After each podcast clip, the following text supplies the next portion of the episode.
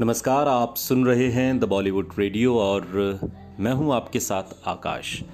दोस्तों, किस्सा हेमा मालिनी का है और भावना सोमाया, फ़िल्म पत्रकार, उनकी लिखी किताब है हेमा मालिनी, एक अनकही कहानी।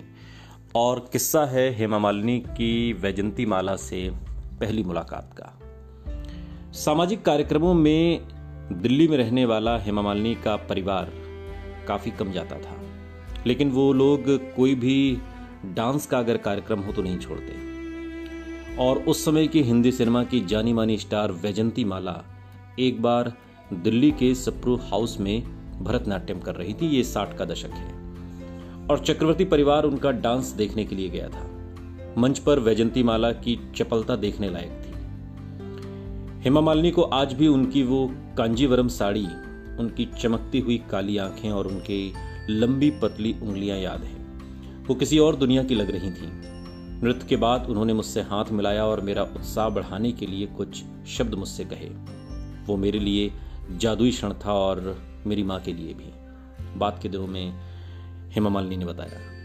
चक्रवर्ती परिवार एक नृत्यांगना के तौर पर हेमा मालिनी को देख रहा था और वैजंती माला का काफ़ी बड़ा प्रशंसक था। हेमा को याद है कि उसके बचपन के दिनों में उनके माता पिता अक्सर घर पर वैजंती माला के नृत्यों की चर्चा करते थे। अप्पा ये देखने और समझने की कोशिश करते थे कि किस तरह ऐसे शो आयोजित किए जा सकते हैं, लेकिन अम्मा की रुचि नृत्य में अधिक रहती। जय चक्रवर्ती के लिए हर नृत्य कार्यक्रम हेमा को एक बेहतरीन नृत्यांगना के रूप में ढालने का एक मौका होता। जब वो लोग घर पहुँचते, वो उस नृत्य के बारे में काफ़ी विस्तार से बात करती। वो बताती कि उस नृत्यांगना ने कहाँ अच्छा किया और कहाँ वो कमज़ोर लगी।